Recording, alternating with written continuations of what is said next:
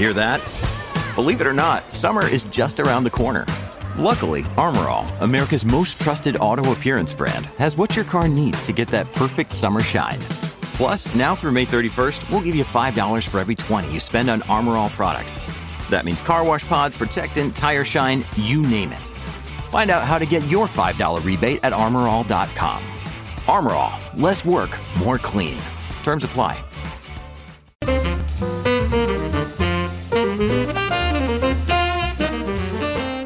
L'ambiente è un discorso molto importante perché ci sono belle notizie, brutte notizie, ogni tanto ci si reprime, ogni tanto si, si gioisce. Questo 2023 a quanto pare ha già dei buoni propositi, almeno ci sono già delle buone notizie, ci sono già delle cattive notizie, insomma non si sa mai come trattare questo argomento qua. Però fortunatamente c'è feed e ci sono io che non so minimamente come trattare queste cose qui, no non vi preoccupate. Oggi cercheremo di leggere un po' di articoli dell'Indipendente, del Guardian riguardo al, alle ultime notizie che ci sono riguardo alcune tematiche ambientali, quindi sia in Italia sia all'estero, e lo facciamo tutto quanto su feed. Buongiorno a tutti! Eh, ovviamente ho anche sbagliato pulsante. Olè!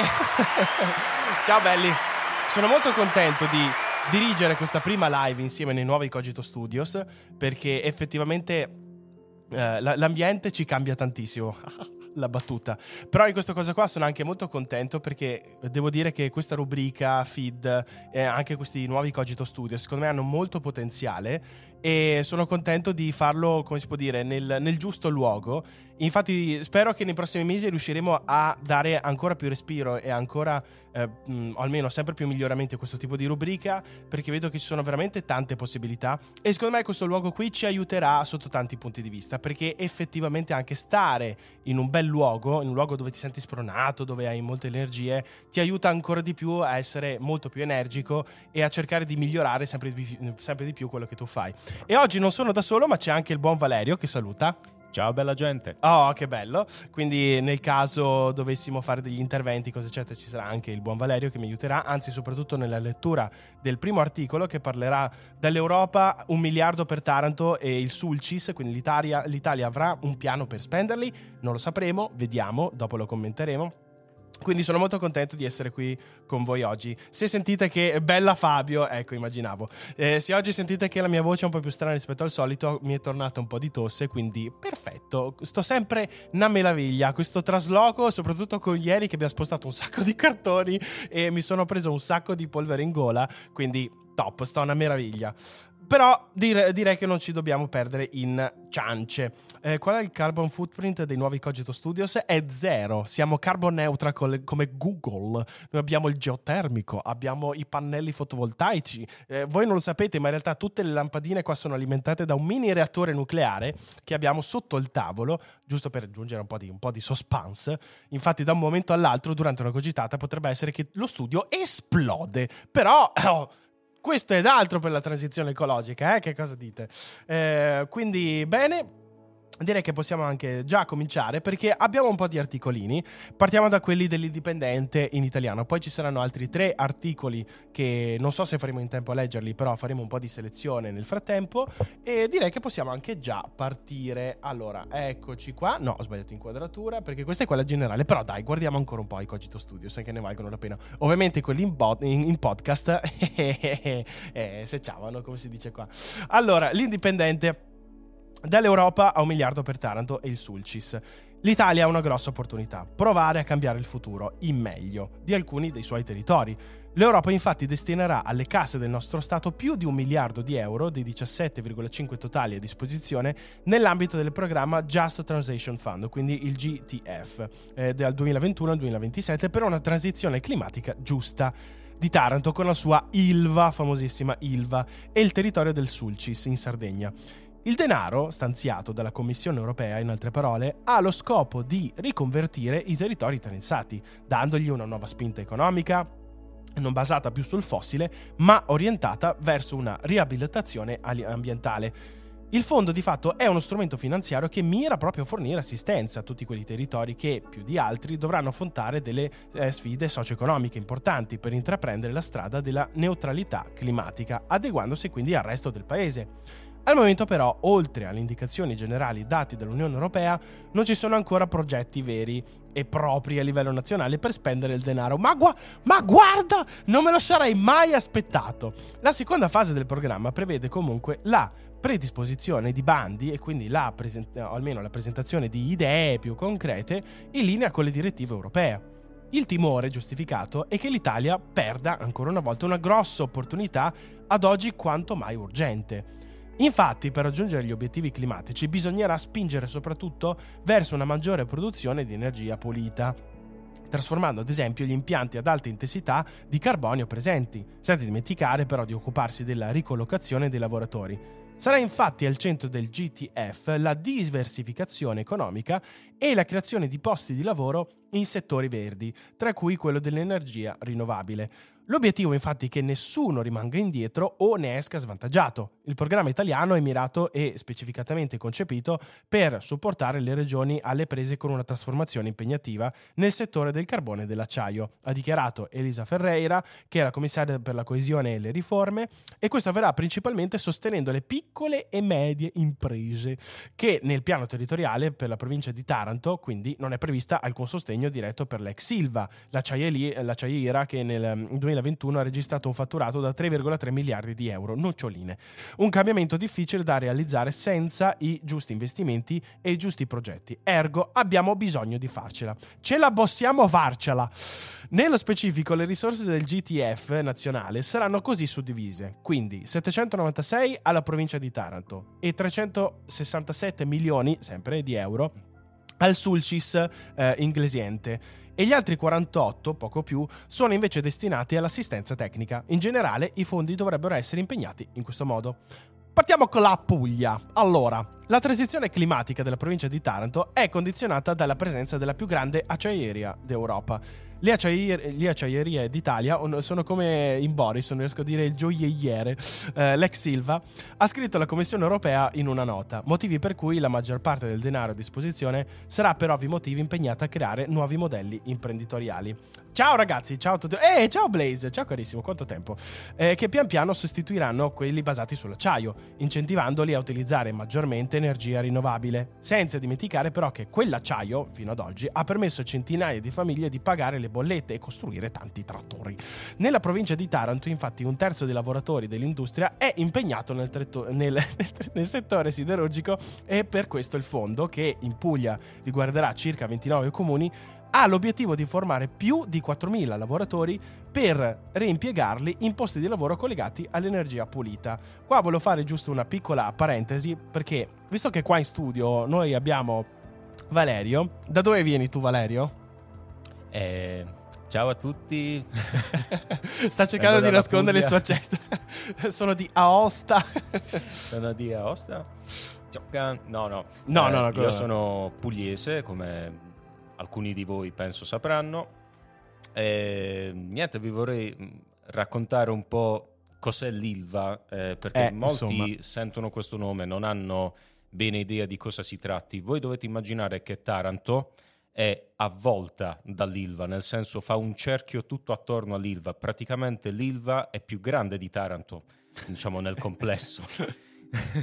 Eh, quindi, ehm, infatti, prima ehm, parlando con Fede ho detto va un miliardo, non so quanto riusciranno a fare. Eh, sì, tra l'altro, esatto. non è nemmeno un miliardo pieno, ma sono 700 e rotti milioni. Sì, quindi, sì, boh, non lo so. Eh, Ti perché... chiedono della Puglia, ma di dove sei? Vabbè, io sono nord barese, Andrea. Ah, sei del nord. Del nord, esatto. del nord Africa, no? Del nord Africa. No, ci no. dissociamo.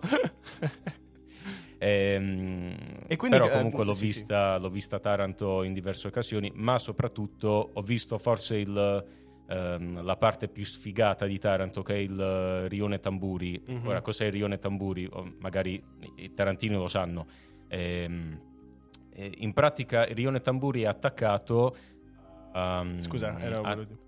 Okay, ok. Volevo mutare il mio microfono, scusa. Ah, ok, ok.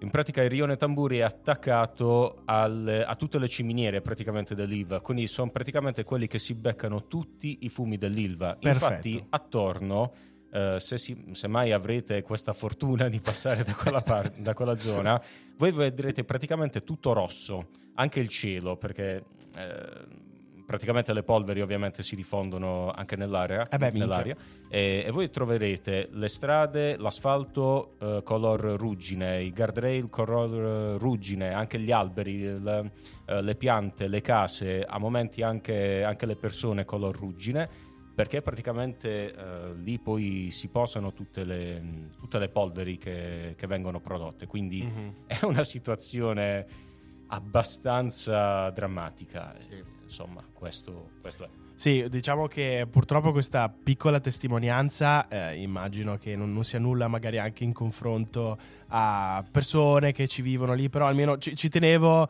a far sentire l'opinione, anche la, la, la piccola testimonianza di, di, Valerio, perché io non, purtroppo non sono mai stato in quelle, in quelle, zone lì, quindi anche non ho idea in prima persona di quale possa essere l'impatto dell'ex Silva, la Mittal, eh, nei, nei, confronti anche dei cittadini di, di Taranto, perché anche per persone che vengono da altre regioni, da altri posti, magari possono tendere un po' a sottovalutare, a sottostimare quello che è l'impatto ambientale, visivo e sociale di, di, questo tipo di impianto. Invece, porca miseria, è qualcosa che letteralmente fa parte di Taranto, anzi, non solo fa parte, ingloba Taranto sotto. Sì. Sotto, mm, sotto, molti aspetti. Quindi gra- grazie Valerio, ci tenevo giusto a dare ah, questo, piccolo, questo piccolo contributo. Allora, possiamo andare avanti. Eh, partiamo con la Puglia, quindi, anzi no, quest'altro capitoletto. Tra le altre cose, la Commissione europea ha dichiarato che il denaro servirà anche a costruire nuove turbine eoliche e nuovi impianti geotermici per gli edifici e a creare una cintura verde intorno alla città di Taranto, installando parchi urbani e aree naturalistiche che tecnicamente contribuiranno al ripristino dei terreni degradati e alla riduzione delle emissioni di CO2. Eh, ma hanno costruito delle barriere gigantesche Esatto, per quanto riguarda il Sulcis eh, inglesiente, un'area che interessa 23 comuni sardi, tra cui Carbonia, Iglesias, Piscinas e Porto Scuso, eh, dove ha sede l'ultima miniera di carbone italiana, l'obiettivo è piuttosto simile a quello pugliese. Nello specifico, i fondi saranno principalmente destinati a finanziare le microimprese, spingendole a innovare i propri processi e in generale tutta la catena di produzione dalla A alla Z. Una grossa spinta arriverà anche per le start-up, soprattutto per quelle che porranno progetti di ricerca in chiave di economia circolare. Motivo per cui il fondo ha previsto per più di 2000 lavoratori i corsi di formazione importanti all'acquisizione di nuove competenze, rafforzando allo stesso tempo le strutture che aiutano i lavoratori a cercare un nuovo impiego. E in cantiere, tra l'altro, l'idea di creare sul territorio un grosso centro di produzione di energia pulita e uno per il suo accumulo. Ricordiamo infatti che l'Italia ha dichiarato di voler bloccare la produzione di energia elettrica derivata dal carbone entro il 2025, se ciao, come prevista dal Piano Nazionale dell'Energia del Clima, e anche se gli eventi degli ultimi anni rischiano di far saltare la scadenza. In quest'ottica è evidente che ora è la priorità, almeno la decarbonizzazione è la priorità e vada di pari passo con l'innovazione energetica, ambientale e sociale. Soprattutto sarà necessario avere tempi certi e rapidi perché Taranto e la Puglia non possono più aspettare, dicono. E hanno ehm, eh, dichiarato Ruggero Ronzulli, pensavo Rollini, eh, presidente di Lega Ambiente Puglia e Lunetta Franco, presidente del Circolo di Taranto, e non può più aspettare neppure la Sardegna e l'Italia intera. Beh, ovviamente io sono, sono d'accordo con questo tipo di concetti. Ovviamente è molto difficile concre- concretizzare questo tipo di parole. D'altro canto, però, sono, siamo abbastanza davanti a un'evidenza che l'Italia comunque sta cercando di fare di tutto per perdere anche queste grandissime occasioni con il PNRR, con i finanziamenti dall'Europa per cercare di rimettersi al passo coi tempi, soprattutto da un punto di vista di transizione eh, ecologica, ma ovviamente sappiamo quanto la burocrazia e soprattutto gli sprechi fanno ancora parte della cultura e dello strato socio-economico italiano. E quindi io ho paura che questo anche obiettivo di bloccare la produzione di energia elettrica derivata dal carbone entro il 2025 ormai è qualcosa di eh, impossibile perché stiamo parlando di due anni che è uno schiocco di dita.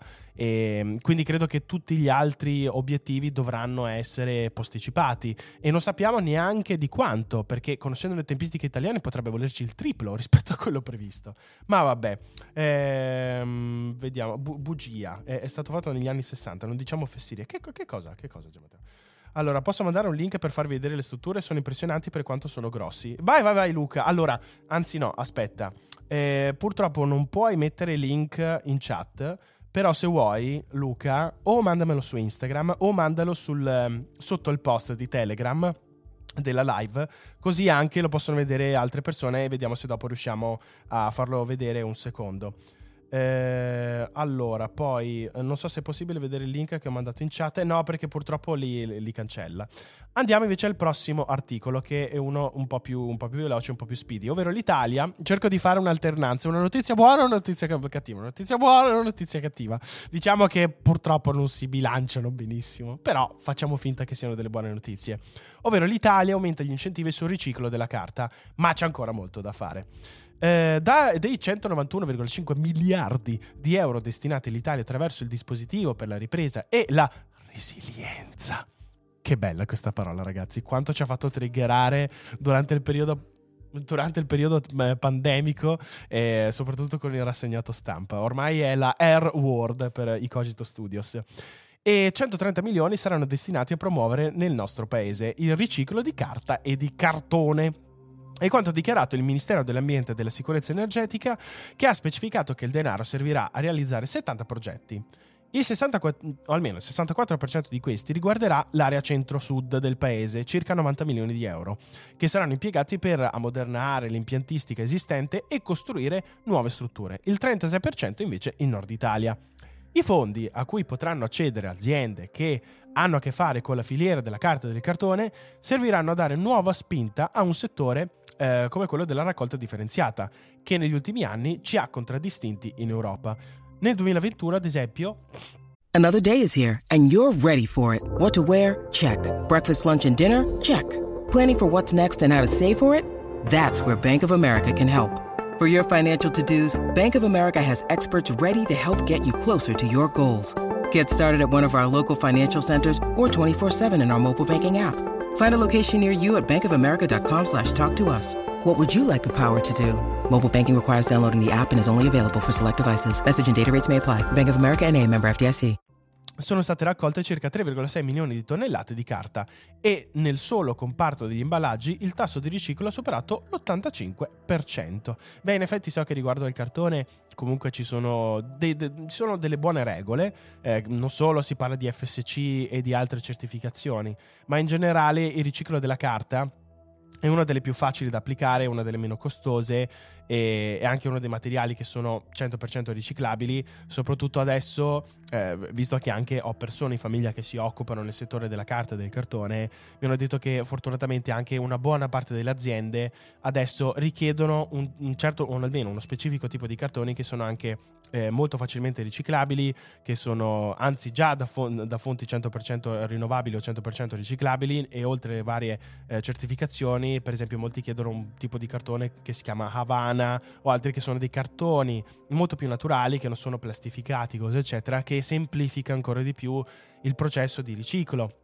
E quindi, almeno da questo punto di vista, devo dire che ci sono delle, delle, buone intenzioni e ci sono anche dei buoni prospetti. Tra l'altro, anche il cartone, non solo eh, di, di, vari tipi, alimentare, per gli imballaggi, stoccaggio, cose eccetera, è un materiale molto, molto, molto interessante, molto più resistente rispetto a quello che noi pensiamo. Ed effettivamente non, non bisogna demonizzare la plastica, ma una deplastificazione di tanti oggetti che noi possiamo comprare nei supermercati, cose eccetera, è qualcosa di particolarmente fattibile. E rispettando sempre norme igieniche, costi, tutto quanto. E, e, quindi io sono molto positivo da questo punto di vista. Il cartone può essere veramente un ottimo incentivo. Anzi, fra l'altro, tra l'altro io, io e Valerio fino a mezz'ora fa abbiamo tipo eh, spostato bancali di cartone perché questo trasloco ci ha fatto produrre una quantità incredibile, ma veramente incredibile di cartone, plastica indifferenziata, pile, roba. Quindi ragazzi, volete inquinare il meno possibile? Traslocate il meno possibile. E vediamo, andiamo un po' avanti. Eh, fenomeni. Ho mandato un articolo e un video da un minuto in cui si vedono questi gusci giganteschi. Eh, guarda, finisco di leggere questo articolo qua e poi se riesco lo mostriamo un secondo. Su Telegram, perfetto. Eh, lo dici solo per il bene delle imprese di famiglia, Fede, non ci inganni. eh, io sono di parte, assolutamente, sono di parte. Resilienza. Ah, quanti tatuaggi tutti uguali. Minchia, è vero, tutti i tatuaggi con la parola resilienza. Allora, Partiamo quindi dalle buone notizie. Dagli inizi degli anni 2000 in Italia l'industria del riciclo ha proseguito un percorso di crescita costante. Anzi, nel 1997 la raccolta differenziata dei rifiuti urbani era solo del 9,4% e l'80% dei rifiuti finiva in discarica. Le percentuali del 2020 sono piuttosto diverse, ovvero 63% per la raccolta differenziata e dei rifiuti urbani e 20% dello smaltimento in discarica. In generale, in quel, in quel, periodo il nostro paese ha riciclato il 72% di rifiuti tra urbani, speciali e industriali, superando tutti gli altri stati europei sono queste cose che vi giuro mi creano una confusione interna incredibile. Ovvero, siamo buoni nel riciclo, ma facciamo schifo nell'altro. Facciamo belle cose, ma poi per il resto facciamo cacare. Quindi è veramente complicato questo discorso e dire effettivamente qual è la posizione da un punto di vista di transizione ecologica l'Italia. I dati contenuti nel rapporto Il riciclo in Italia 2022, realizzato dalla Fondazione Sviluppo Sostenibile, eh, presentati in questo modo e seppur incoraggianti, tengono però conto di una piccola, anche se significante, parte della vicenda. Quindi buoni questi dati, ma vediamo un po' l'aspetto più generico. Uh, meglio resilienza che senza rimpianti. Cosa scusa Valerio? No, no, forse avrà, avrà, avrà, scritto sbagliato. Allora, eh, secondo i dati ISPRA, che è l'Istituto Superiore per la Protezione e la Ricerca Ambientale, in realtà, pur aumentando, nell'ultimo biennio il tasso di crescita della differenziata è stata pari all'1,36%, mentre tra il 2011 e il 2019 la percentuale è aumentata del 3% l'anno. Quindi se guardassimo un po' o facessimo uno studio, eh, uno studio, di funzione, sappiamo che stiamo rischiando di arrivare un po' a un, a un massimo relativo. E, mm, quindi anche bisogna vedere non solo la crescita, ma anche un po' la, la derivata seconda, cioè co- come dire effettivamente ok, un, è un, trend in crescita, ma di quanto si sta appiattendo? Quindi già qua ci sta dicendo che c'è un rischio di un appiattimento e di una saturazione delle tecnologie per arrivare ad un miglioramento nel riciclo. La velocità di smaltimento differenziata si è ridotta. Quello che non si riesce a smaltire, per motivi diversi, finisce per essere incenerito e negli anni il numero di inceneritori in Italia è diminuito, ce ne sono 11 in meno rispetto al 2013. La quantità di rifiuti non, differ- non differenziati che finiscono nei forni però è rimasto pressoché costante sulle 5 milioni di tonnellate. Tra l'altro qua a Schio c'è uno degli inceneritori eh, più grandi del, del, nord-est, se non mi sbaglio, tant'è che io no, non lo sapevo, ma a quanto pare c'è della gente che fa visita qua a Schio per vedere l'inceneritore. Cioè io mi chiedo quelle povere scuole che dicono andiamo a Schio a vedere l'inceneritore corridore. Sarà una bellissima gita di scuola. E eh, un po' di fumi tossici. Vabbè, non importa. Comunque, eh, effettivamente ce ne sono meno di questi inceneritori. Ma d'altro canto ho sentito che sono in sovraccarico tanti di questi. Ovvero che c'è un un trasporto di eh, questi, uh, questi, beni che sono da, da, da smaltire eh, e non riescono più a gestirli magari un, un, una sola regione con quelli che all'interno e quindi sono costretti un po' a trasportarli in altre regioni. Eh, è una citazione di come ti eh, spaccio la famiglia. Ah, ok, scusami, non l'avevo, non l'avevo, non l'avevo colta. Ah, non era per. no, Mary, no, non si dicono queste cose. Però mi sei piaciuta tanto. Però non la leggerò, però mi sei piaciuta tanto. Allora, se ci comportassimo anche per quanto riguarda l'energia, saremmo il paese meno inquinante d'Europa. Eh, vabbè, vabbè, sono tutte belle parole, Riccardo. Sappiamo bene quanto potremmo essere bravi in queste cose, invece non lo siamo. Eh, quello che non si riesce a smaltire, quindi per motivi diversi, viene incenerito. Andando più a fondo emergono altre criticità altrettanto significative, ovvero c'è ad esempio una spiccata differenziata territoriale. Nel 2019 hanno superato l'obiettivo del 65% di raccolta differenziata fissato al 2012 dalla normativa. Otto regioni, il Veneto 74%, Sardegna 73%, Trentino Alto Adige 73%, Lombardia 72%, Emilia Romagna 70%, Marche 70%, Friuli 67% e Umbria 66%. I territori, per la maggior parte situati nel, nord Italia, alla top posta invece della classifica tra le peggiori purtroppo ci sono la Calabria, il, Moli, il Molise e la Sicilia, che arrivano a un 45, 38 e 29%. Eh, quindi, ah sì, ok, il Veneto, quello che tecnicamente ha le, le, i dati migliori riguardo alla, alla, alla raccolta differenziata. Vi devo dire Ero, eh, o almeno che secondo me una buona parte di questi dati sono dati grazie alla, mm, alla provincia di, di, di, Treviso, perché la provincia di Treviso ha comunque ricevuto tanti premi per il livello di qualità, di differenziata, cosa eccetera, però al tempo stesso pagano tante tasse ragazzi, eh? cioè la, la, differenziata nella provincia di Treviso è veramente un po' una pigna in culo, se devo essere sincero, ti, ti fanno delle multe, ci sono i sacchetti con i chip, eh, sono, sono molto severi, però effettivamente è molto efficiente come sistema e quindi secondo me una buona parte di questa percentuale è data anche dal fatto della grandissima efficienza, anche se con dei maggiori costi, della provincia di, di Treviso. Eh, Fede, non ti ho ancora perdonato per quella volta in cui hai scambiato eh, la Calabria per la Puglia. Quando? Ah, potrebbe essere che però li abbia confusi. Vabbè, ragazzi, sotto il po'. e mi fermo qua. Non continuiamo. A, a, questo si aggiunse il fatto che lo smaltimento di rifiuti polimerici, plastica, è ancora un problema. L'ISPRA dice che nel 2020 abbiamo generato 3,7 milioni di tonnellate di rifiuti plastici, di cui poco più di un milione e mezzo è stato differenziato. E di questo appena 620.000 tonnellate sono state avvitate, avviate a riciclo. Nonostante qualche progresso, quindi siamo ancora molto lontani dal poter parlare di economia circolare per la plastica. Intanto però l'inquinamento da quest'ultima generato primeggia e causa danni, eh, causa danni, in ogni comparto terrestre. Conferire dei rifiuti plastici nell'apposito, nell'apposito contenitore infatti non garantisce che questi vengano avviati a seconda vita. Certo, la raccolta differenziata è un'abitudine importantissima, ma se fatta senza un preciso criterio e senza le strutture adatte a gestirle, può a sua volta generare dei problemi. Anche se in Italia si differenzia praticamente più che altrove, capita spesso che, a causa di negligenza, poca conoscenza o regole confuse eh, lo si faccia male, mischiando quindi rifiuti che non dovrebbero stare insieme. Devo dire che anch'io molto spesso ancora faccio molta, molta, molta confusione su come differenziare bene alcuni tipi di prodotti, su cosa va nell'umido, cosa va nel secco, cosa eccetera. Quindi mm, devo dire che in realtà mi piacerebbe, anche se sembra molto noioso, però io sono sincero, mi piacerebbe approfondire un po' questo tema qua, ovvero di come effettivamente funziona questo sistema di differenziata, se effettivamente fa qualcosa o se eh, purtroppo è solo un po' di, di facciata di come funzionano questi sistemi, soprattutto termovalorizzatori, cose eccetera.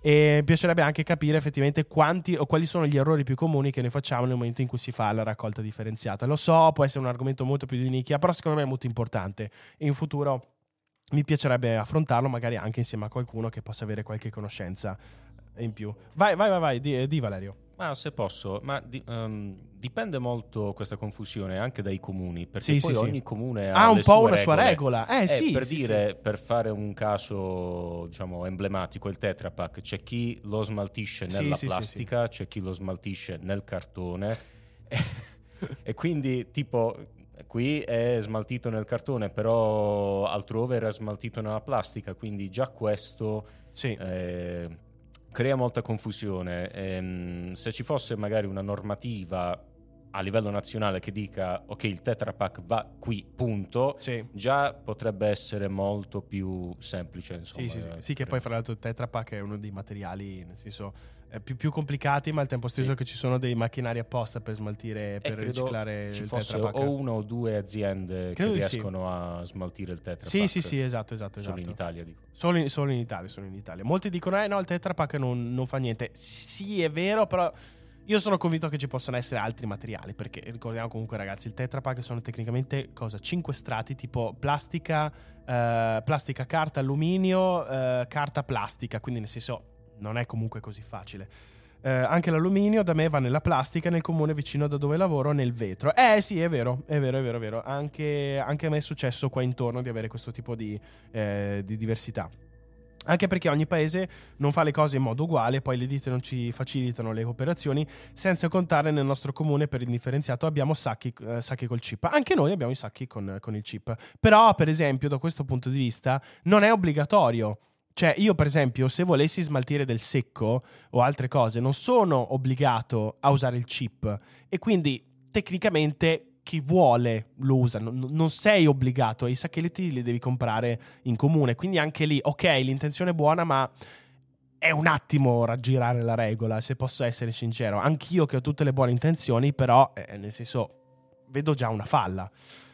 Allora, Eh, altro che noioso, sarebbe molto interessante invece, bella idea Fede. Dai, allora ne riparliamo in futuro, sarebbe molto, molto interessante. Usate Junker. Sì, è vero, Junker l'ho usato anch'io, è molto, è molto utile. È un'applicazione, per chi non lo conosce ragazzi, che basta che scannerizzate un prodotto eh, con il codice a barre che c'è dietro eh, e vi dice già tipo la plastica che è PET, questo qua invece è PL, PLT, altri tipi di plastica e va in, da questa parte. Quindi in base al prodotto che comprate potete smaltirlo. In alcuni casi non l'ho utilizzato perché mi sono trovato in situazioni un po, più, un po' più complesse. Però sì, è vero, potete usare Junker che è molto ah, simpatico. Tra c'è anche un'altra cosa, non so se sai, ma non tutta la plastica può essere conferita nella eh, plastica. No. C'è un eh, sacco sì. di plastica che invece sì, sì, va conferita nel secco eh, perché non può essere più riciclata. No, no, no. Ti, ci sono. Questo... Eh sì, poi eh, soprattutto quando si parla eh, di vari tipi di, di, di polimeri. Vabbè, la, la, plastica più comune che noi usiamo è l'ABS che è un tipo di plastica tossica, fra l'altro, nella produzione,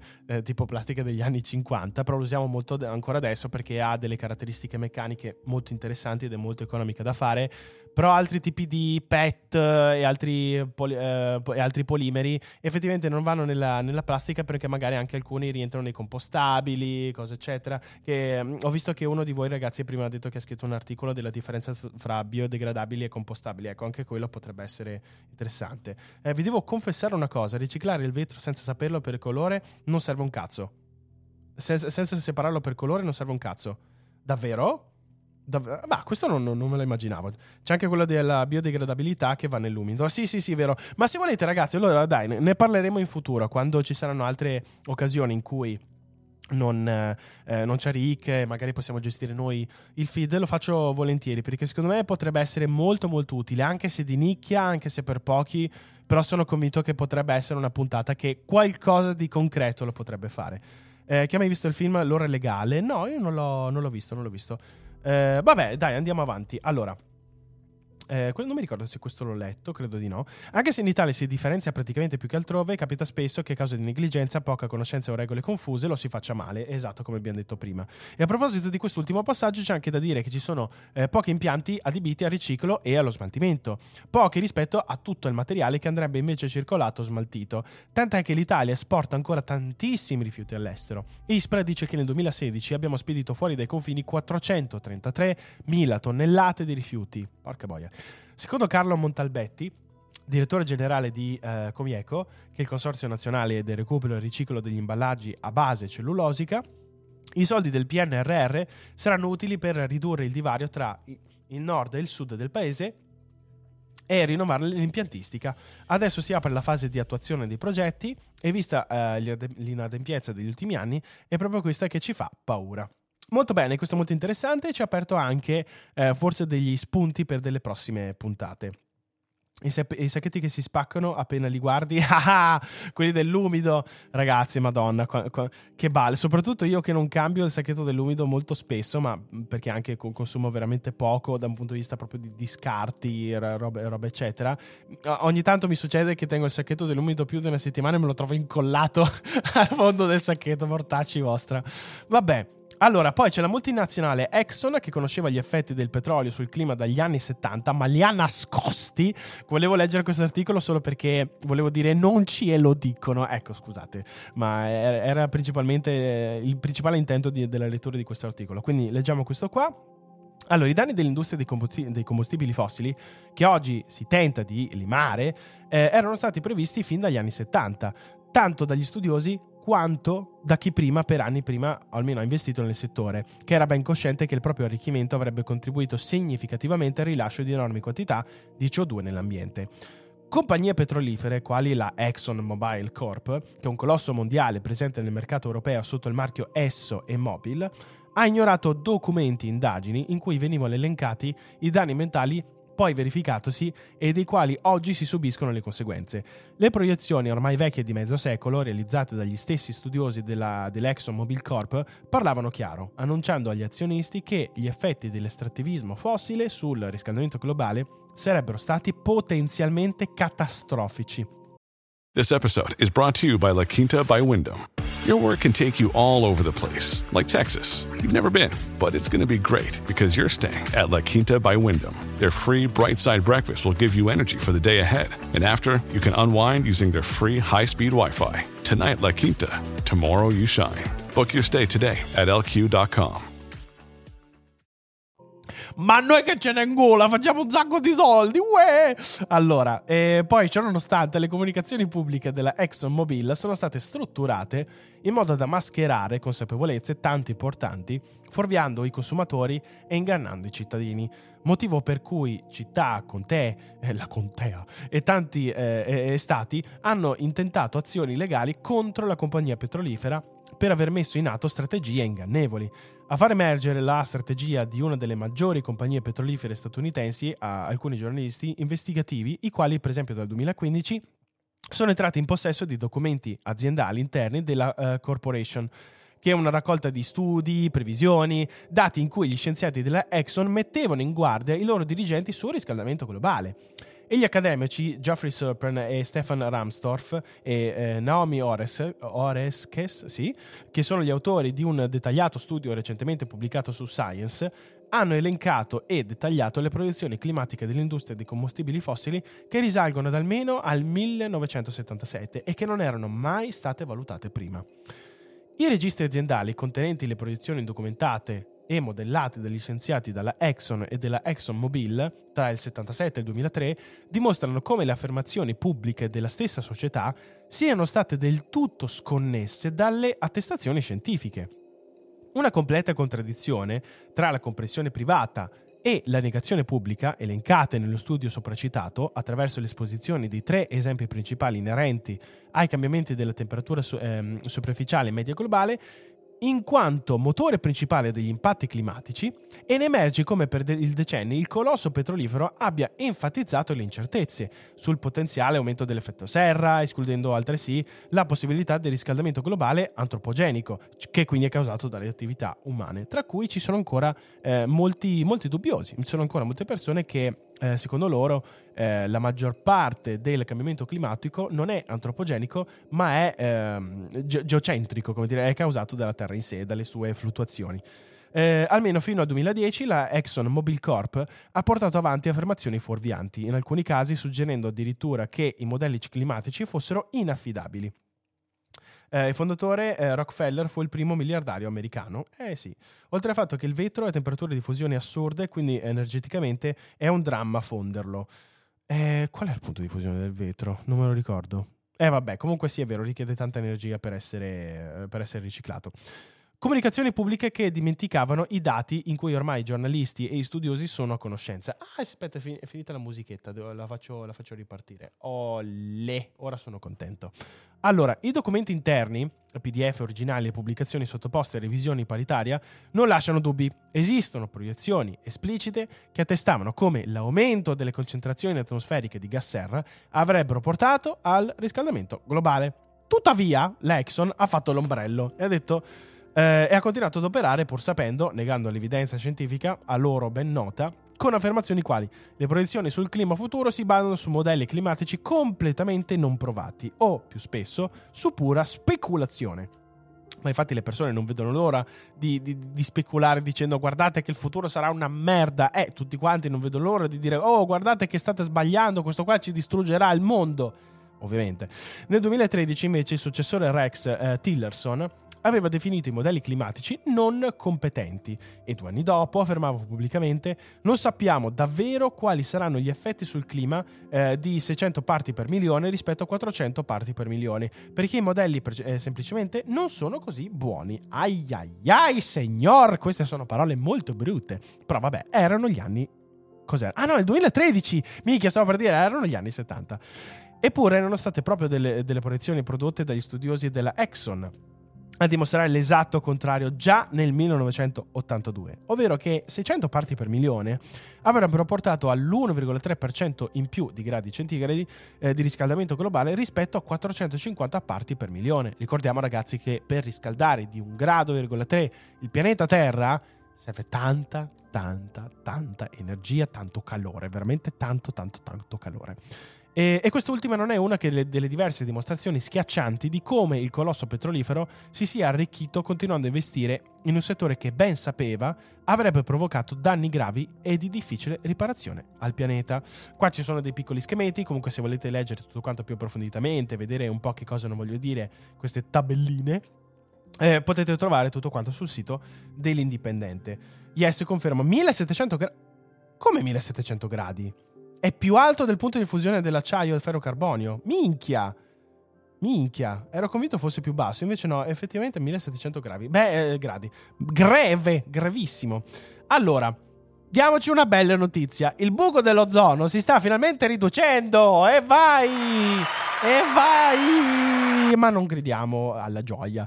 Dopo anni di discussione e preoccupazioni ambientali, il buco dell'ozono dovrebbe presto chiudersi, almeno secondo le Nazioni Unite, a parere delle quali entro il 2040 potrebbe sparire completamente nella maggior parte del mondo, merito delle strategie adottate dai paesi degli ultimi decenni dopo l'adozione del protocollo di Montreal dell'87 tra cui la diminuzione dell'utilizzo di sostanze chimiche dannose come i clorofluorocarburi, eh, come i, clorofluorocarburi, i CFC.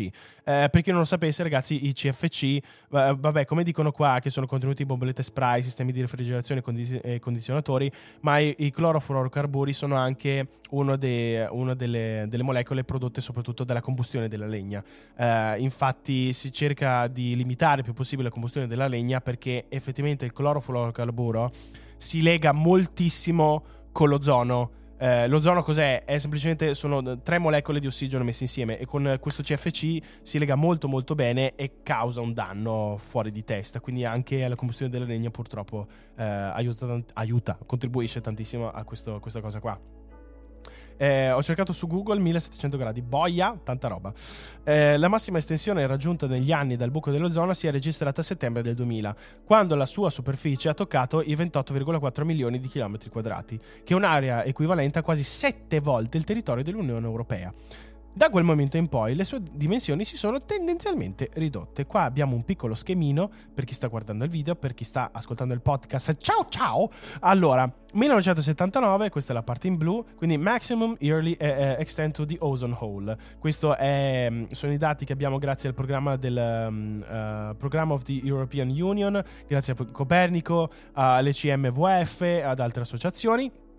E come possiamo vedere, questa è la dimensione di come è cresciuta, soprattutto dagli anni 70, dal 79 all'87, che è cresciuta sempre di più, ma fortunatamente nel, dal, da cosa si può vedere? Dal 2015 in poi, soprattutto con un picco nel 2019, eh, c'è stata effettivamente un piccolo, una piccola decrescita. Adesso andiamo a vedere perché. Estensione del buco dell'ozono dal 79 al 2022. Il buco era stato scoperto dagli scienziati nel 1982. Minchia, sti scienziati, quanto ci mettono per scoprire un buco? Eh, due anni prima del protocollo, dopo la sua adozione, lo strato di ozono è migliorato costantemente e il 99% delle sostanze chimiche responsabili del suo assottigliamento sono state gradualmente eliminate. Eh, la chiusura del buco dell'ozono ha avuto e sta eh, avendo per quel motivo un effetto a catena positivo sul riscaldamento globale, principalmente perché alcune delle sostanze chimiche dannose eliminate sono considerate gas serra piuttosto nocivi eh, 3400-1700 gradi il vetro. Vabbè, ragazzi, basta parlare di fu- punto di fusione del vetro. Mi sembra di essere ritornato alle lezioni di materiali metallici. Eh, l'alluminio oltre i 2000 gradi, sì, è vero. I ceramici hanno temperature assurde. Eh, vabbè, ragazzi, eh, Luca, i ceramici però sono un'altra cosa. Hanno comunque un modulo elastico diverso, hanno resistenze meccaniche diverse, quindi sì, sono, uh, richiedono più, eh, molto più calore, però hanno anche proprio eh, resistenze meccaniche diverse. Eh, per l'ONU, se le attuali politiche continu- continuano ad essere mantenute, lo stato di ozono tornerà ai valori del 1980, che non sarebbe male, praticamente prima che comparisse il buco. In ogni caso, se per la maggior parte della Terra eh, questo accadrà nei prossimi due, due decenni, la, l'Antartide dovrà aspettare il 2066. Quindi il danno è stato piuttosto grave, il peggiore. Per l'Artico invece è previsto che il ripristino accadrà intorno al 2045. Eh, ma perché negli anni il buco dell'ozono ci ha fatto preoccupare? Il motivo principale è la sua composizione e funzione. Che cosa serve? Lo strato di ozono, scudo di ozono, è una regione sottile della stratosfera terrestre che è situata circa tra i 15 e i 30 km, quindi eh, sopra la Terra, che assorbe la maggior parte delle radiazioni ultraviolette del Sole. Se questa si assottiglia o si fora, le radiazioni fino a quel momento bloccate sono libere di raggiungere la superficie terrestre, causando numerosi danni. I raggi ultravioletti infatti possono danneggiare il DNA e causare scottature solari, aumentando il rischio, dopo ripetute lunghe esposizioni, di ammalarsi di cancro alla pelle. Sì, perché ricordo ragazzi che questi raggi ultravioletti sono ionizzate, quindi nel senso sono queste che effettivamente possono danneggiare il, il DNA. Non tutti i tipi di radiazioni, ricordiamolo, eh, so, sono tipi di radiazioni che possono eh, nuocere alla salute. Eh, sappiamo che quando si parla di radiazioni è uno spettro eh, gigantesco, si parla veramente di quasi qualsiasi cosa. Invece quelli ultravioletti bisogna stare molto molto attenti. Mettetevi la crema solare anche d'inverno. Eh, nonostante per Meg e Secchi, segretaria esecutiva del, eh, del segretariato per l'ozono delle Nazioni Unite, il fatto che eh, il recupero dell'ozono sia sulla buona strada è una notizia fantastica. Non bisogna assolutamente abbassare la guardia. Gli esperti dicono che il progresso, continua fino, ad ora, potrebbe rapidamente investire la rotta se ostacolato da scelte sbagliate. Crema 50 sempre. Uh, ho, scusate, ho detto tre molecole al posto di tre atomi prima quando ho detto di ozono. Sorry, sorry. Uh, no, l'alluminio intorno ai 600 gradi. Si trova in Antartide, è vero, l'alluminio andrebbe sempre riciclato, infatti produrlo è puro è un processo super energivoro. Beh, io so che comunque eh, l'alluminio, mi ricordo ancora qualche vecchio articolo che, che, ho letto, l'alluminio è uno di quei tipi di metalli che ha un costo iniziale da un punto di vista energetico altissimo, eh, perché estrarre l'alluminio richiede veramente una, una quantità spropositata di, di, di, roccia comunque per essere estratto. Però poi il, um, il, il tasso eh, di, di, riciclo e di eh, calo dell'energia richiesta per effettivamente ripristinare l'alluminio nelle, o almeno per le caratteristiche che si vogliono, tipo si riduce del 95%. Quindi anche l'alluminio è un materiale preziosissimo. Uh, vabbè, poi si viene legato allo stagno, altre cose come quello che viene utilizzato per le lattine, è, è un altro discorso, però anche quello comunque è 100% riciclabile. Però è, è, vero che questi tipi di materiali inquinano tantissimo all'inizio, però se ci pensate poi l'alluminio man mano che si ricicla ha un costo di produzione e un costo di riciclo anche da un punto di vista energivoro che è sempre più basso. Quindi bisogna anche un po' prendere questi, questi dati eh, con, con, una prospettiva un pochino più generale. Eh, vediamo l'alluminio potrebbe essere sempre riciclato vabbè ok andiamo avanti. Allora poi volevo leggere questo ovvero notizia bella e poi notizia un po' più brutta ovvero 2022 si rinchiude con un consumo globale di carbone da record. Oh quante belle notizie oggi. Questo non è un articolo del 2023 ma del 2022 del 29 dicembre nel 2022 il consumo eh, globale di, car- di, carbone è aumentato dell'1,2%, superando per la prima volta e in un solo anno quota 8 miliardi di tonnellate, battendo così il precedente record del 2013. E quando si legge eh, fra le righe del, di Coal 2022, il nuovo rapporto per l'Agenzia internazionale dell'energia, secondo, tu, eh, secondo cui tali ritmi rimarranno piuttosto invariati nei prossimi anni, o almeno fino al 2025, se non ci saranno maggiori sforzi per accelerare la transizione verso la produzione e l'utilizzo di energia pulita, eh, ragazzi, sarà un grande, grande casino. Un ottimo risultato per i verdi tedeschi. No, ma infatti mi piacerebbe capire effettivamente quanto questo eh, consumo di carbone da record è stato dato in percentuale alla riapertura, per esempio, dei centri eh, di, di, energia carbonica che ci sono in Germania, che hanno dovuto riaprire quelli in Cina, cose eccetera. Non, non ve lo so dire, però effettivamente la guerra ha purtroppo contribuito tantissimo da, da, da questo aspetto. Poi non sto parlando di prezzi e altre cose, sappiamo ragazzi che quello è, un, è, una cosa molto più complicata, ovvero della correlazione fra prezzi del petrolio, gas, roba eccetera, rispetto alla speculazione e quanto effettivamente abbia influenzato la chiusura del Nord Stream 2. Ehm, però effettivamente per quanto riguarda il carbone, mi piacerebbe capire quanto questa cosa abbia influenzato da un punto di vista statistico eh, e anche dal punto di vista di produzione, ovvero è tutto legato alla guerra e tutto quello che ci sta intorno o c'è stato anche qualcos'altro? Questo eh, mi, mi, piacerebbe saperlo perché effettivamente è molto difficile se- separare questo tipo di eventi. Eh, ah, secondo me vai, è, vai. È, diciamo, è, la combinazione di guerra e chiusura di centrali nucleari, eh, sì. in, uh, almeno per quanto riguarda l'Europa, perché poi sì, sì, uh, la Germania è quella che sicuramente ha dovuto carbonizzare di più per via appunto della, della, mancanza del, del, carico di base che potevano dare alcune, alcune centrali. E, ehm, e, poi, mm, vabbè, ho da poco finito di leggere il libro uh, L'avvocato dell'atomo. Che, ah, che, bene, bene, bene. Che consiglio a tutti comunque di leggere. Mi sembra che sì. non è la, la, Germania l'unica a dover uh, carbonizzare di più nei prossimi anni, eh, sì. ma anche se non ricordo male l'Olanda ha dovuto affrontare un aumento di, Sì. Di carbonizzazione, quindi anche di, diciamo, di At Evernorth Health Services, we believe costs shouldn't get in the way of life changing care, and we're doing everything in our power to make it possible. Behavioral health solutions that also keep your projections at their best? It's possible. Pharmacy benefits that benefit your bottom line? It's possible. Complex specialty care that cares about your ROI? It's possible. Because we're already doing it. All while saving businesses billions. That's Wonder made possible. Learn more at evernorth.com/wonder. di, di- di utilizzo no, del carbone. Eh, esatto, infatti anche eh, Daxel chiede ma soprattutto quanto ha sostituito il nucleare in Germania, la- il carbone. Eh, mi piacerebbe capirlo. eh, E beh, tenete questo. presente che l- le proteste che i verdi stanno facendo, dandosi un po' la zappa sui piedi, almeno secondo me, ehm, per quanto riguarda lo smantellamento di un villaggio per la costruzione di una nuova centrale a carbone, è dovuto al fatto che la Germania ha capito che non ce la fa Eh no. con, solo con eh, solare ed eolico e, e purtroppo deve, deve, per riuscire a mantenere un uh, giusto quantitativo di energia, Eh sì. aprire nuove centrali a carbone. E vai, che bello. Erano proprio le notizie che ci aspettavamo per il Sì, sì. 2023, no? In effetti, ad oggi, mentre là fuori si combatte una guerra che coinvolge anche il settore energetico, è difficile immaginare un futuro prossimo diverso da questo. Negli ultimi mesi è bastato l'aumento del prezzo del gas, oltre alle condizioni meteorologiche sfavorevoli e alla scarsa produzione di energia nucleare, per farci tornare piuttosto in fretta a considerare il carbone come punto di riferimento energetico, anche se il rallentamento della crescita economica ha contemporaneamente ridotto la domanda di elettricità, è successo nel Regno Unito, il cui governo... Ah, giusto, ovvero, non abbiamo incluso il Regno Unito in questo discorso qua, era importante anche dire di quello, ovvero che ha approvato il progetto di una nuova miniera di carbone a Whitehaven, che è nel nord-est dell'Inghilterra, a 30 anni eh, dall'ultima apertura registrata nel paese. E l'impianto servirà ad estrarre il coke, che è un combustibile a base di carbone, e per la produzione di ferro e acciaio. Gu- Proprio siamo tornati nell'Ottocento. Guardando i dati, però, oltre, eh, ci manca solo che l'Inghilterra ridà la possibilità ai ragazzi sopra i sei anni di lavorare, siamo a posto e facciamo eh, una, una bella trama di Billy Elliot versione 2022.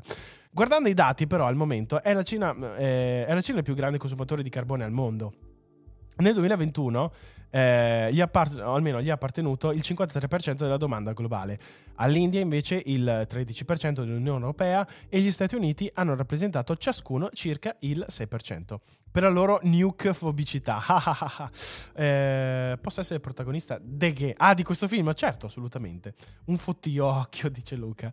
Eh, secondo Keisuke Sadamuri, che è direttore dei mercati energetici e della sicurezza della AIE, la domanda di carbone così alta farà schizzare le stelle le emissioni globali.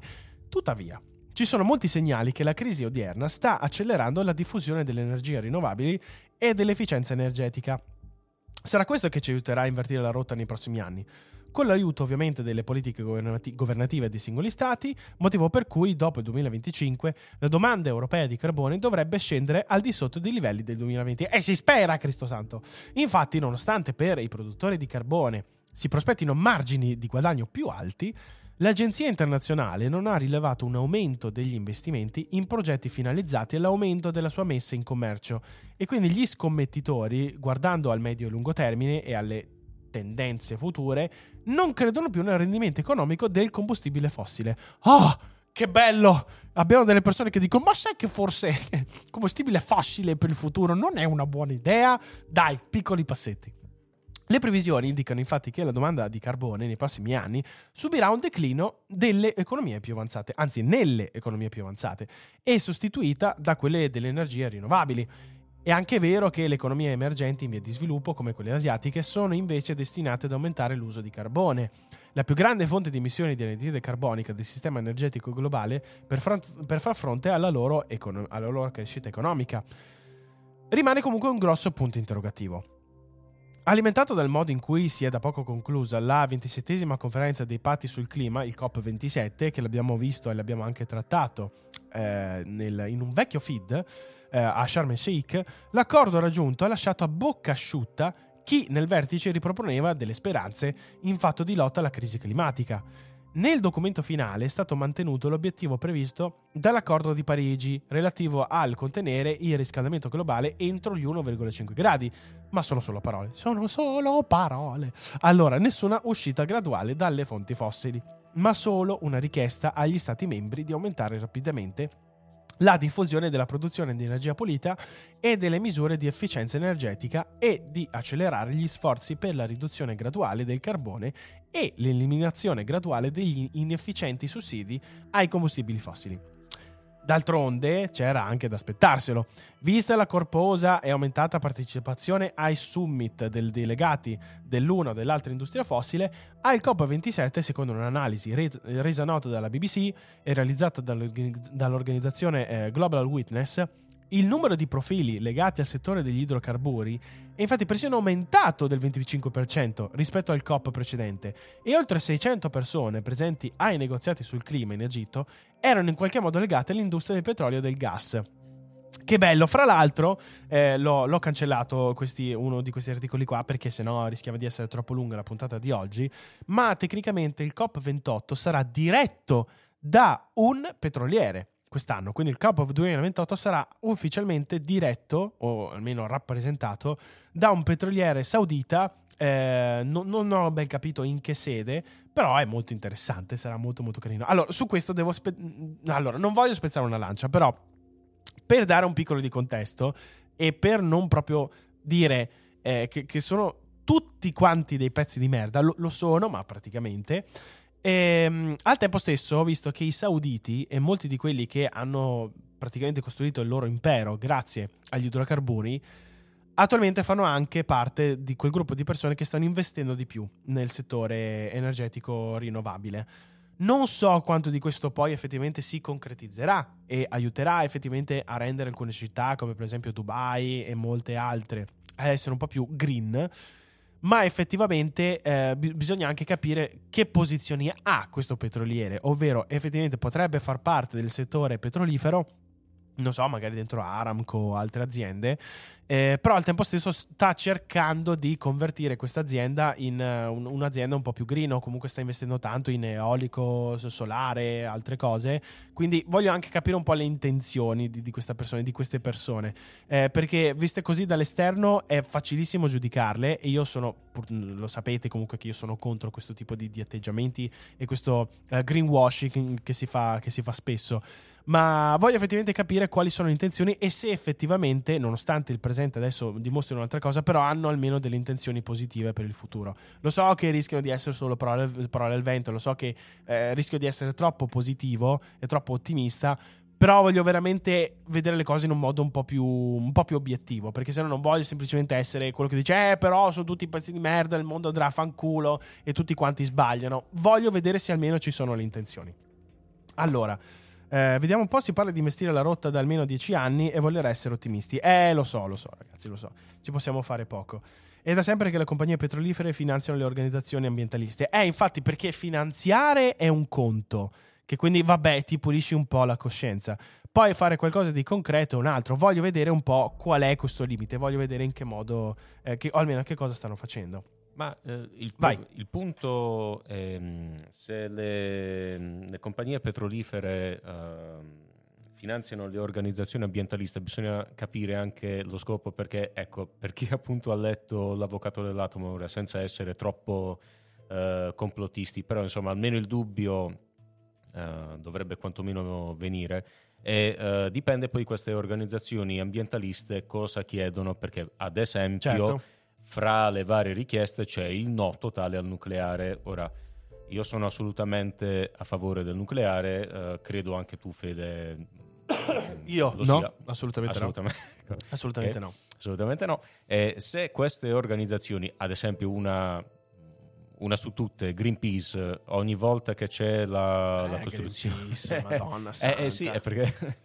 Eh, se c'è la, la costruzione di una, di una centrale o di un nuovo reattore e quant'altro, fanno... ehm, E i cerbiatti! i ce- fanno, fanno, diciamo, proteste per bloccarla e Sì, poi sì. diciamo, il dubbio viene in che, in che modo ehm, contribuiscono ecco, queste, Certo. queste aziende. No, infatti, Eh, infatti. oltre al fatto che mi piacerebbe vedere però ecco, una, una azienda petrolifera che dice va bene dai, ah, ok il petrolio, però nel frattempo voglio investire anche sul nucleare. Io non ho capito perché non lo fanno. Perché comunque, Eh. cioè, voglio dire, tu sei azienda che fornisce energia in un Sì, certo sì, sì. senso, visto che comunque le aziende petrolifere, ehm, molte ehm, costruiscono eh, pannelli fotovoltaici Certo. comunque l'eolico, non capisco perché non passino anche al nucleare. Cioè, voglio dire, Forse è probabile che per, allora, mh, magari anche questo è un discorso molto complicato, ma è probabile che molte di queste aziende petrolifere già vengono odiate di per sé. Se in più osano mostrare un certo tipo di ehm, un certo tipo di Sì. atteggiamento positivo verso gli, gli impianti nucleari, cioè questi qua si tirano una zappa sui piedi incredibili perché purtroppo noi siamo in una bolla perché io quasi tutte le persone che conosco sono a favore del nucleare. Eh, con un po' di tempo, convertite, perché comunque vabbè, la maggior Sì. parte delle persone hanno votato no al, eh, al referendum sul nucleare. quello Eh, di ero uno di fa. quelli. Eh, esatto, ma perché c'era molta, molta più ignoranza. E, mm, però so- sono convinto che quindi molte di queste compagnie eh, lo fanno anche proprio per una tutela e per un'immagine si può dire il più non voglio dire il più sana comunque che si possa parlare il culo almeno perché già stanno facendo qualcosa di abbastanza grave e che viene già vista molto male se in più sono a favore del nucleare c'è il rischio che questi proprio rischiano un tracollo potentissimo poi che ci siano altre prospettive potrebbe essere però effettivamente come dicevano prima quasi tutte le quasi tutte le, le compagnie petrolifere che finanziano associazioni ambientaliste sono associazioni ambientaliste che anche vanno contro il nucleare Eh, per quello. eh sì, sì, sì. Boh, ancora io sono in dubbio, mi dovrei informare meglio. Ma eh, ragazzi, avere il dubbio è una cosa sanissima, è una cosa veramente molto molto sana. Se una persona ha dei dubbi sul nucleare, i dubbi sono leciti, sono sempre leciti. Le- eh, leciti. La cosa che invece su cui bisogna discutere un po' di più e su cui bisogna essere, secondo me, più, più cauti è avere una posizione molto più radicale su questo tipo di produzione di energia e su altre cose in generale. Eh, io sono convinto che le posizioni radicali semplicemente ti oscurano, sono dei parocchi che non ti consentono di vedere le cose in maniera obiettiva. Quindi cercate di essere più, più- più- più dubbiosi e, me- e meno sicuri. Lo so che sembra una cosa strana, una- come dire, ma no, io voglio essere sicuro delle mie idee. No, cercate di tenervi sempre un po' di dubbio, anche sulle cose su cui voi siete più sicuri. Allora, eh, perché il nucleare è in diretta competizione con i fossili e i rinnovabili hanno comunque bisogno del, del- del backup. Eh, Sì, sì, potrebbe infatti, essere, sì, per potrebbe quello, ma essere, no, sì, sì. appunto, ripeto, non capisco perché non includano anche quello. Sì, sono a posto. Eh, Bene. vabbè. Allora, eh, visto che c'è poco tempo, io ve li- eh, in realtà questo ve lo leggo solo di, eh, di- sfuggita perché ce n'era uno del, del Guardian che volevo leggere un pochino più approfonditamente, ovvero prima le ri- rinnovabili o la tutela del paesaggio, l'associazione ambientalista e lo scontro. Eh, anche questa in realtà sarebbe una tematica importantissima, eh, ovvero, ah, se- vabbè, anche se, se- se è molto corto questo articolo, però ovvero molti sono contro l'installazione di paleoliche, pannelli fotovoltaici per i paesaggi italiani perché eh, però mi rovinati i borghi più belli d'Italia. NIMBY. Esatto. Eh, allora, da, da una parte, per carità, posso essere d'accordo. Basta che però non tirino fuori la stronzata che eh, stanno togliendo, non so, terreno eh, per l'agricoltura, cose eccetera. Per favore, ragazzi, que- queste robe qua anche, anche no. Posso capire alcune idee, ma. eh, eh, anche su questo in realtà sarebbe a favore del nucleare perché tecnicamente quello che ha il minor impatto visivo è proprio una centrale nucleare rispetto a centinaia di chilometri di tra pannelli fotovoltaici. tipo, qua- quelle di quarta generazione non le vedi nemmeno, sono sottoterra. Sì, assurdo. E su fanno, fanno bosco. È bellissimo. E questa- io sta roba qua la, la- la- la adoro. Mi piacerebbe vedere una dal vivo di Ma queste tra l'altro, ragazzi, provate a cercare tipo su Google quanti megajoule produce per dire un grammo di carbone Sì, o sì, un sì, chilo di carbone, però lì sarebbe troppo, e, un, eh, e quanti megajoule produce un grammo di uranio o Eh, sì. un chilo di uranio. Vabbè, Sì, un sì, chilo di uranio è davvero uno sproposito. Sì, sì, sì, sì. Eh, eh, Cioè, già lì capite che la differenza è assolutamente a favore del nucleare Eh, perché certo. eh, pochissimo, davvero pochissimo nucleare vi può illuminare una città per non so quanti anni. No, infatti, infatti. E soprattutto anche sappiamo bene adesso com'è il discorso delle scorie che è stato molto aggiornato, è stato molto, così può dire, molto tecnologico e anche molto molto sicuro, ma eh, ne abbiamo parlato anche molto spesso con l'avvocato dell'atomo, quindi se volete trovare tutte queste informazioni eh, c'è già qualche discussione riguardo sia nel festival che nelle due chiacchierate, nelle due cogitate che abbiamo fatto insieme, nel suo profilo Instagram potete trovare tutto quello che volete. Nella live di ieri di Economia Italia è stato intervistato un ospite sul nucleare. Ah, vero, l'avevo sentito. Infatti, volevo, volevo recuperarla. Volevo recuperarla. Uh, Bruno invece chiede: domanda: sapete se sono stati bloccati i cantieri eolici del nuovo governo eh, che l'aveva nel programma? No, purtroppo non ne, non ne so nulla. Non ne so nulla.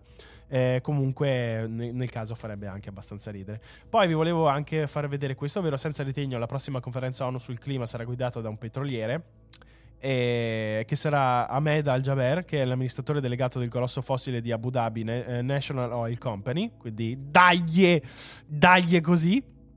Poi, in realtà, vi volevo leggere eh, brevemente questo articolo qua che parlava svelato come la transizione degli, art- eh, degli Stati Uniti alle auto elettriche minaccia il caos ambientale, ovvero le auto elettriche rischiano in realtà di creare un bel caos da un punto di vista eh, ambientale. Eh, invece quelli che non vi leggerò oggi sono i posti di lavoro a basse, a basse emissioni di carbonio, sono diminuiti dopo il um, kibosh di Cameron sulle politiche di... Eh, qua merda verde, però in realtà la, la traduzione, eh, se non mi sbaglio, era... Eh, vabbè, una cosa del genere comunque.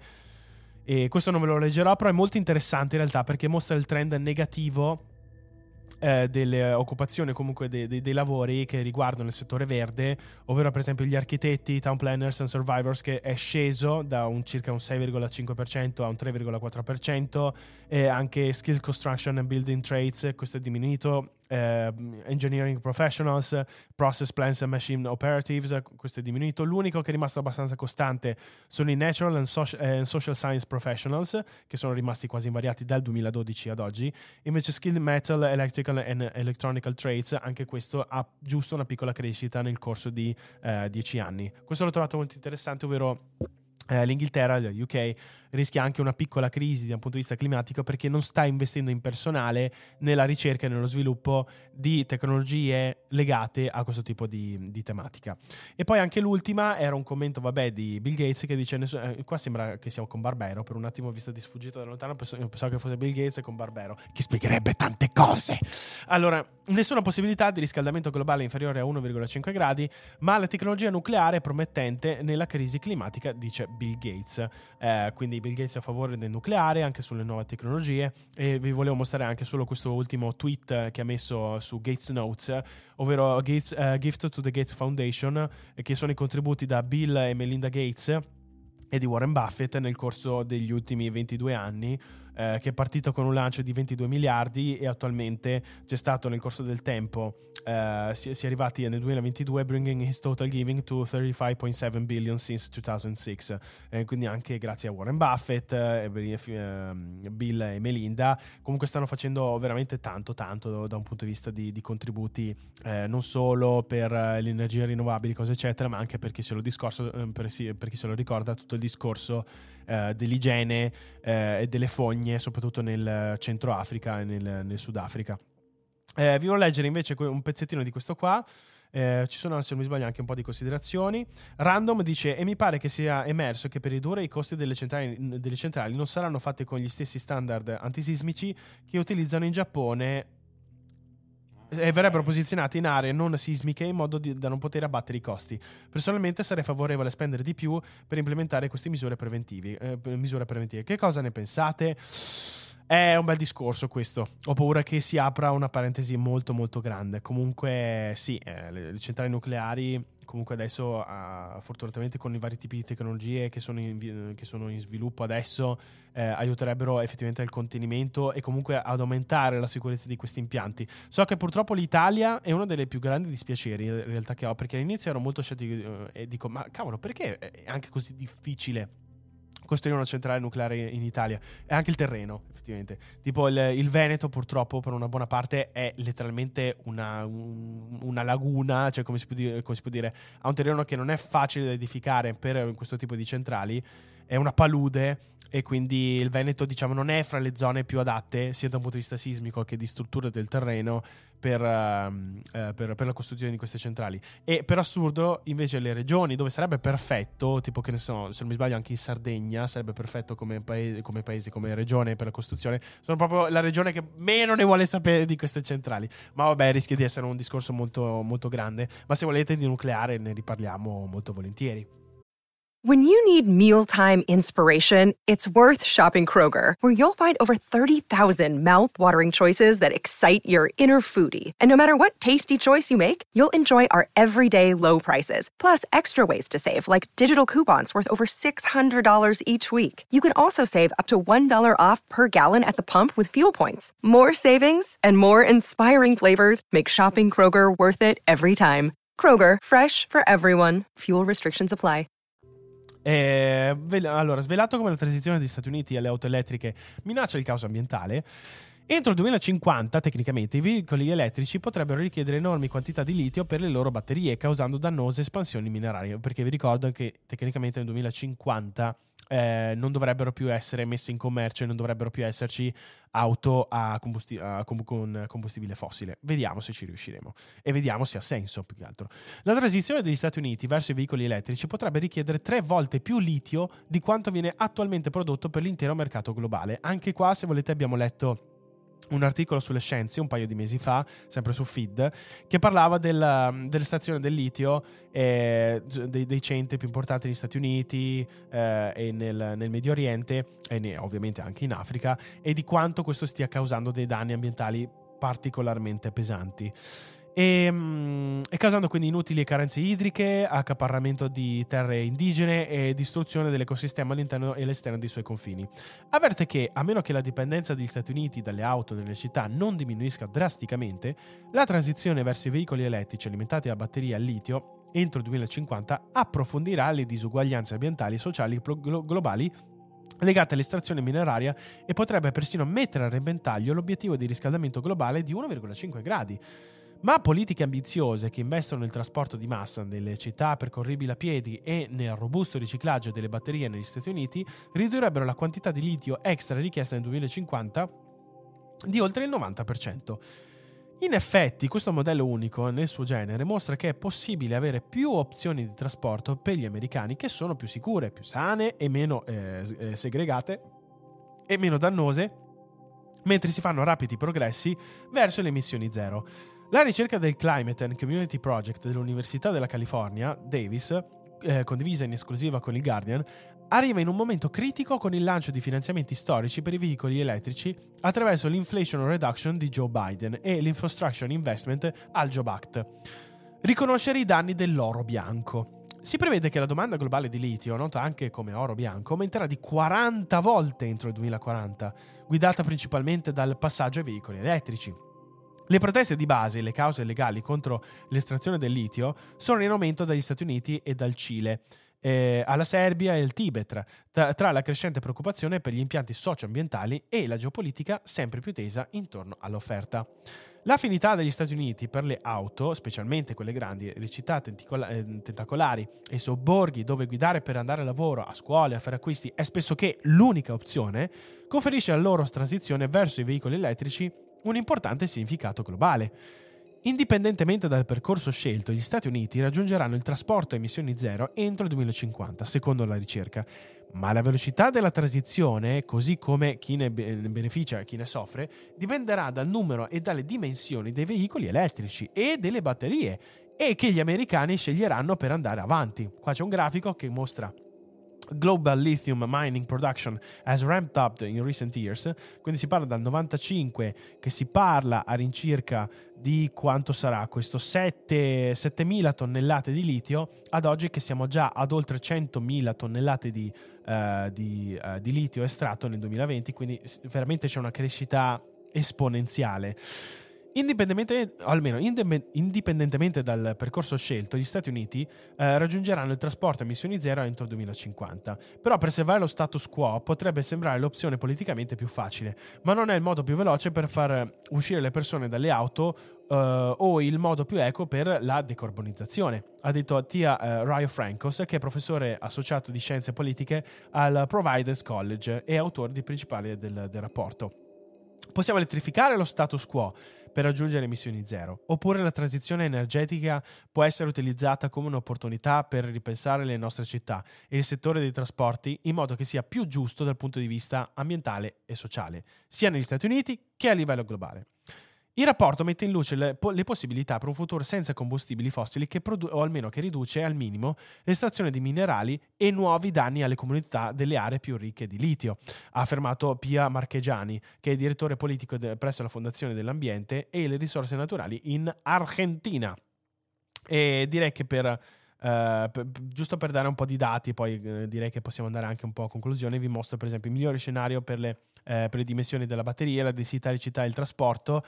questo è uno studio molto interessante, ovvero effettivamente qual è la dimensione giusta per una batteria e capire effettivamente quanto peso si può portare addosso. Perché, ragazzi, le batterie pesano tantissimo. E um, molti, per esempio, criticavano l'autonomia di molte auto elettriche, anche per esempio quelle della Tesla, in realtà, che in realtà è molto buona. Però eh, una buona parte delle scelte dell'autonomia, anche se per alcune in realtà è veramente ancora molto bassa, però è a causa del peso della batteria. Ovvero, ci potrebbero già essere auto con 1000 km di autonomia, eh, parlo di auto elettriche, solo che portare in giro una macchina con un tale peso che ti consente una tale autonomia, però è assolutamente inefficiente se sei in un centro città, perché hai un peso da portarti in giro che ti fa consumare veramente, veramente tanto. E poi, oltre a questo, ricordiamoci, e lo sapete molto bene, è una delle critiche più principali, eh, ovvero che, ok, l'auto elettrica, però da dove viene l'elettricità? E questo, questa serie di, di, di, di variabili, ovvero che questa transizione ecologica eh, si pensa che possa essere favore, o almeno possa essere più facile grazie alle auto elettriche, però se non siamo in grado di sostenere questa produzione di elettricità con dei sistemi di energia rinnovabile, allora questo discorso qui diciamo che ha poco senso perché stai semplicemente spostando le emissioni da una parte all'altra, se non viene dalle auto viene dalle centrali che servono, a, o almeno serve con combustibili fossili, per far andare effettivamente queste auto elettriche. E quindi qua si parla di, effettivamente di un, di un calcolo di quali potrebbero essere le, le, le, le, ridimensionamenti delle batterie. How much lithium will be required to power uh, eh, US electric vehicles in 2015? Nel caso peggiore si, eh, si stimano 483 milioni di tonnellate di litio. Lo status quo si arriva a 306 milioni, quindi un meno 37% rispetto al caso peggiore quello ottimistico, ovvero con 100 milioni, best case 40 milioni, quindi small batteries, uh, best case for reducing vehicles ownership, uh, widespread battery recycling, e medium battery, best case for uh, reducing ve- vehicles ownership, perché quindi questa quantità di batterie viene anche stimata in base a quante persone hanno l'auto elettrica, quanto viene condiviso, in quante persone viaggiano per ogni tipo di, di, di, per ogni tipo di macchina. E questo discorso qua, cioè, se vedete, queste sono tutte scelte, ragazzi. Non è che è causato da limiti tecnologici o qualcos'altro, è semplicemente in base alle nostre scelte, in base a quello che noi vogliamo e quanto vogliamo essere egoisti, se, vogliamo, se possiamo dirlo, con il nostro mezzo. E quindi questo qua in realtà eh, vedete quanta differenza ci può essere, quasi di 10 volte il best case rispetto al worst case e tutto questo dipende effettivamente anche dalle nostre scelte, di quanto noi saremo in grado di pre- fare dei sacrifici uh, per la condivisione di una macchina, uh, sulla sua autonomia, quindi per i lunghi viaggi utali- utilizzare magari soltanto uh, mezzi di trasporto pubblici, invece per i piccoli spostamenti utilizzare auto, auto, elettriche con piccola autonomia, se, mm, soprattutto in quelle zone in cui magari i servizi non sarebbero, non sarebbero efficienti o magari non ci sono. È, è molto interessante, però anche molto complicato. Se volete, anche questo recuperatelo perché sembra molto interessante è sul The Guardian e, e quindi parla del, de, dei veicoli elettrici. Personal electrical vehicles require more lithium per rider than electric buses, quindi che eh, le auto elettriche personali richiedono molto più, ridi, molto più, litio per tutte le corse che servono rispetto ai, eh, bus elettrici, perché qua si parla eh, lithium per ride in chilogrammi e un'auto elettrica, vabbè qua c'è il peso di un, un, un Hammer, fa molto ridere, però serve 4,8 chilogrammi di, di, di, litio per, per, essere trasportati, invece la macchina 1,6, il bus si parla di 0,52, invece vabbè la bici sappiamo bene che non consuma quasi niente, quindi 0,02 kg eh, di litio per, per chilogrammo. E quindi anche questo anche sulla scelta dei tipi di veicoli che vogliamo utilizzare. Protegge le persone e il pianeta, eh, ovvero i giacimenti di litio sono geologi- geologicamente diffusi e abbondanti, ma il 95% della produzione globale è attualmente concentrata in Australia, Cile, Cina e Argentina. Ops, scusate, ho, ho sbagliato. E ehm, vediamo, poi che cos'altro? Se mi sbaglio eravamo verso la fine dell'articolo. E quindi vabbè, sappiamo che questi sono i principali centri di, di, di, di estrazione del litio.